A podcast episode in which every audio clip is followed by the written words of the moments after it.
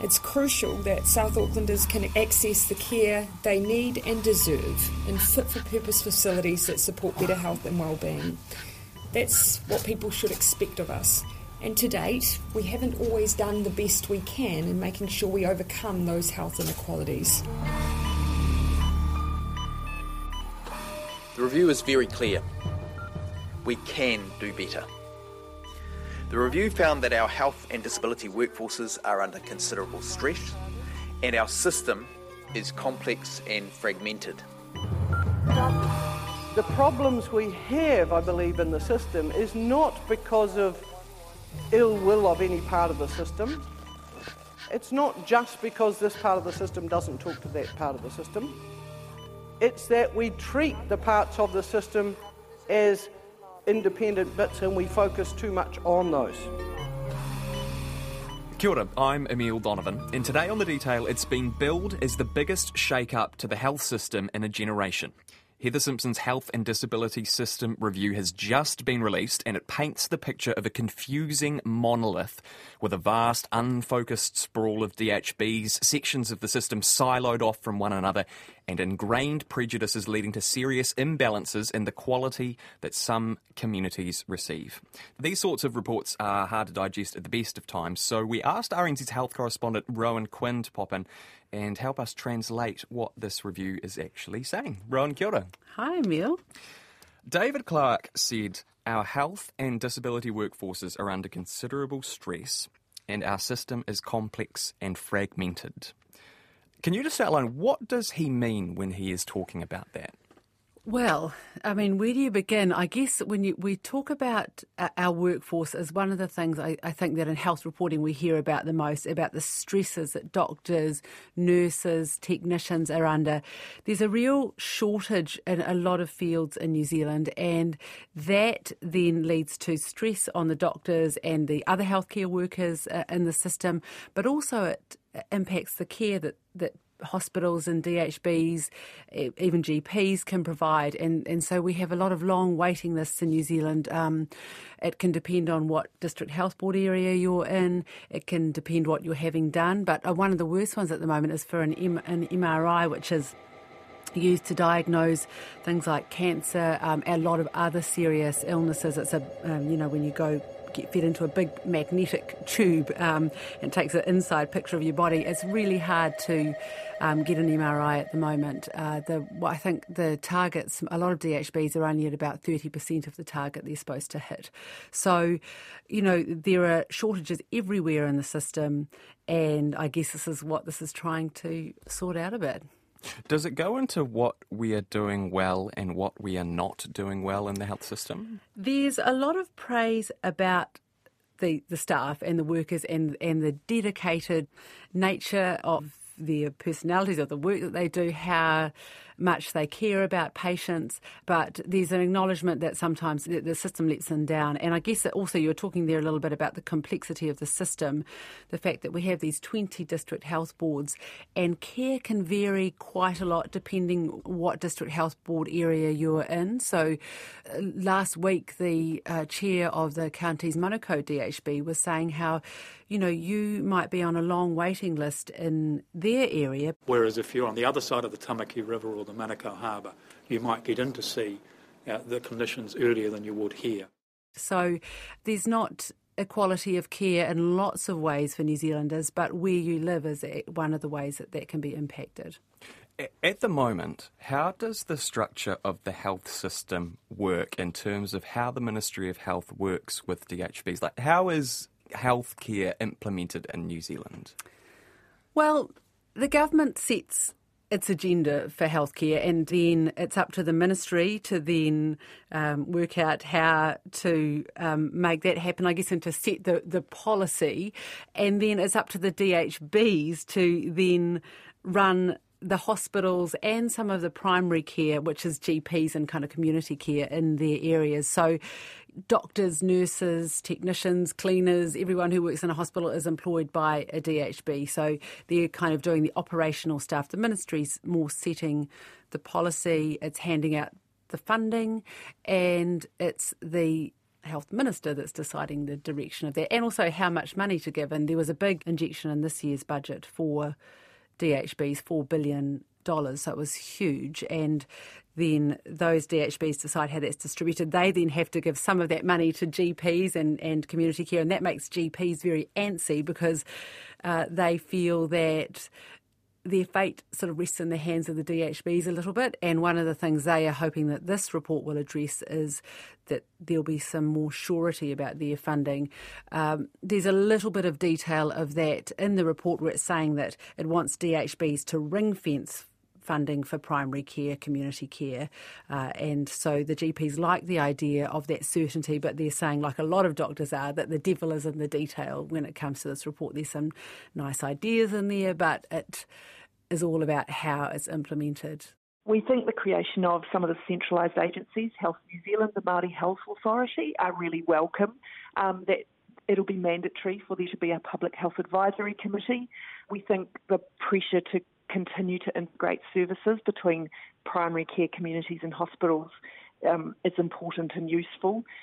We're not sure if having fewer DHBs is necessarily going to make much of. Māori health experts say major plans to overhaul the health system and create a Māori health authority don't go far enough. It needs to have a principal accountability back to whānau. That's the core principle that was called for in the Waitangi Tribunal. Four high needs communities were identified which haven't been well served by the health system, which were Māori, Pasifika, the disabled, and rural communities if you are a member of those communities, how will the health system look better for you if these recommendations are implemented? Well, I mean, it's a big question and it's probably different for all of them. When you, it comes to Māori health outcomes, they have a life expectancy, it's about seven years less as a group than non Māori. So there's a huge disparity there. And there's long been an acknowledgement that the health system doesn't serve the needs of those communities. And, and Heather Simpson in this report is saying that there has to be a greater focus of kaupapa Māori or the Māori way of doing things in our health system if you're going to even begin to address those problems. GP and Associate Professor at the University of Auckland, Matire Harwood, says failures for Māori occur at different levels of the health system, and this leads to shorter lifespans, higher rates of mental health disease and suicide, and higher death rates across the age groups, particularly in middle age and children.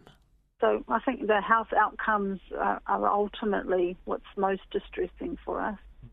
Then we're seeing um, inequities in things like access to health care and even differences in the quality of care that's being provided by different services within the health system. When Maori patients go to hospital, do you feel like it is the case that Maori patients are treated differently by doctors, by nurses, by the people who we think of as being the health system, or is it more sort of deeply rooted and, I guess, institutional than that?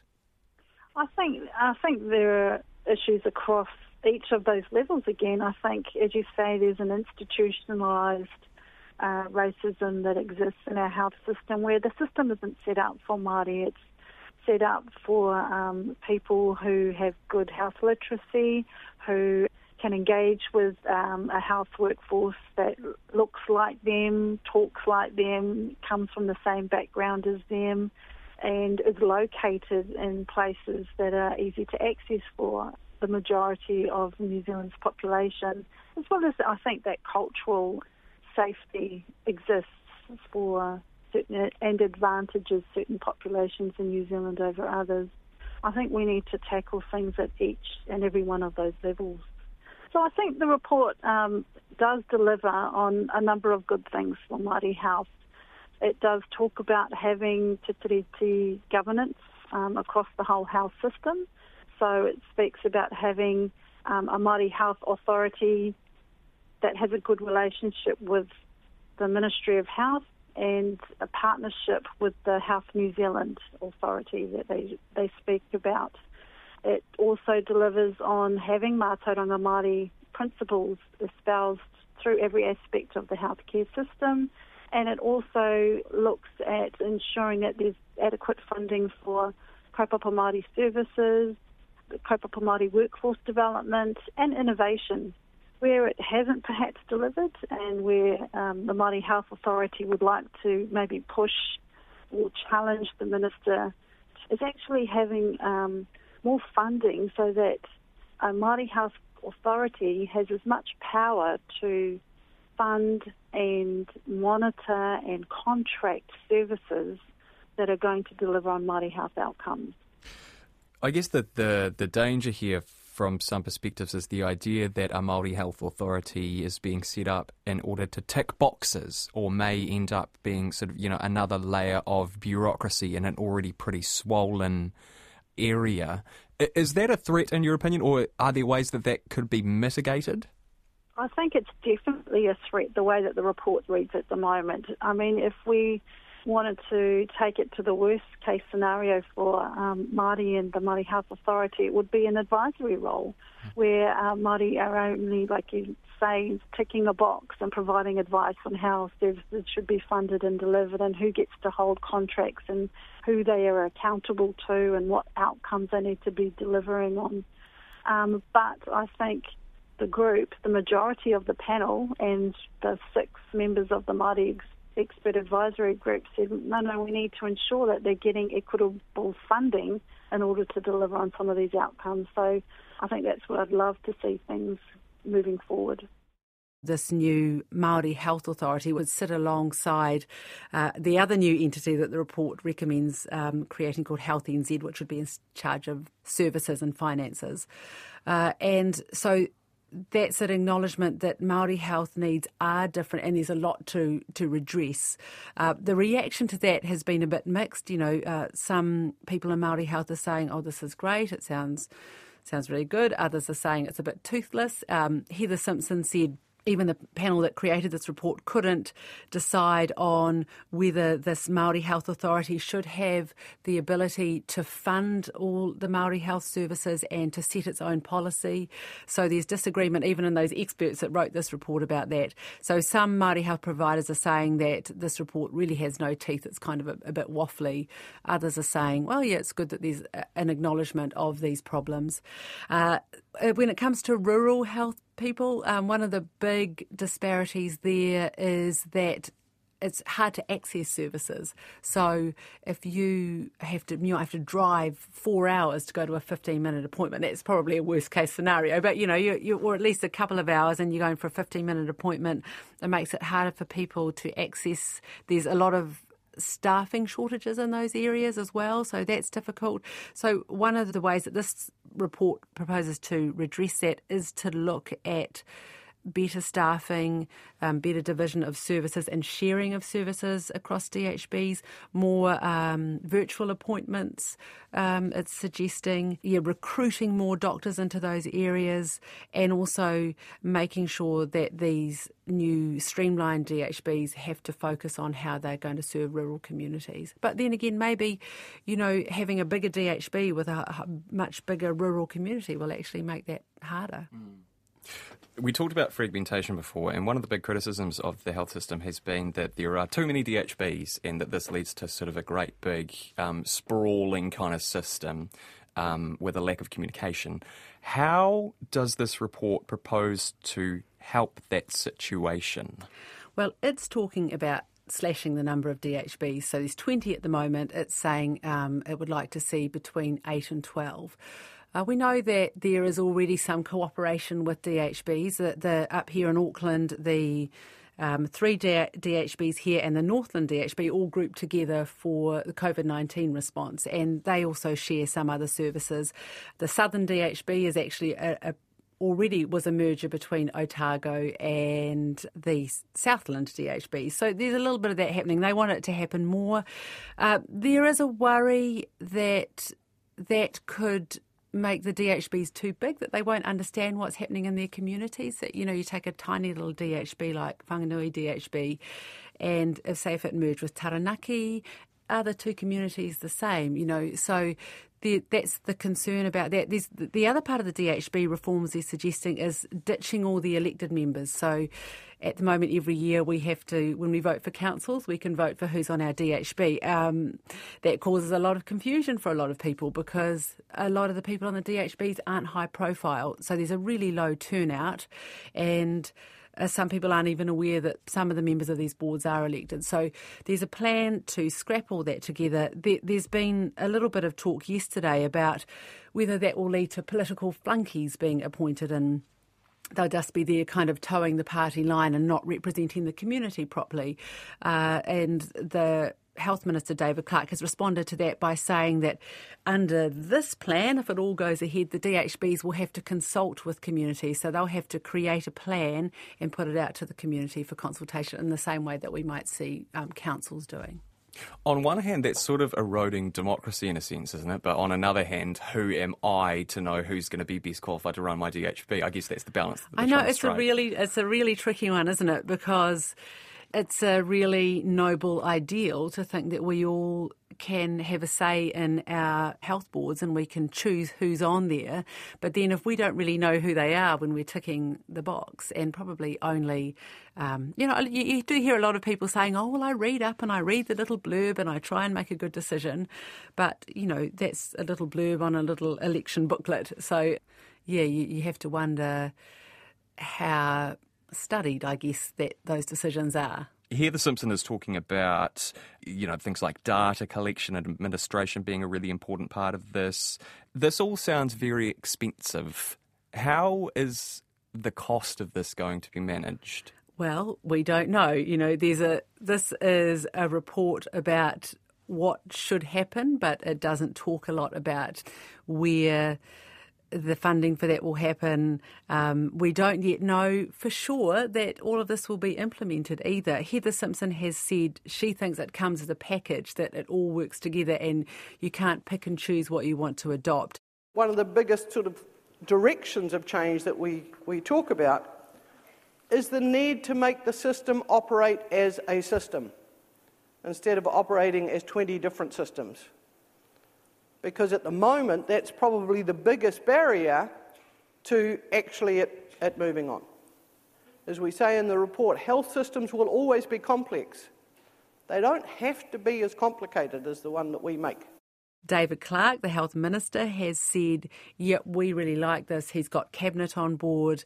They like they love the report in principle. He says he can't see anything wrong with it personally.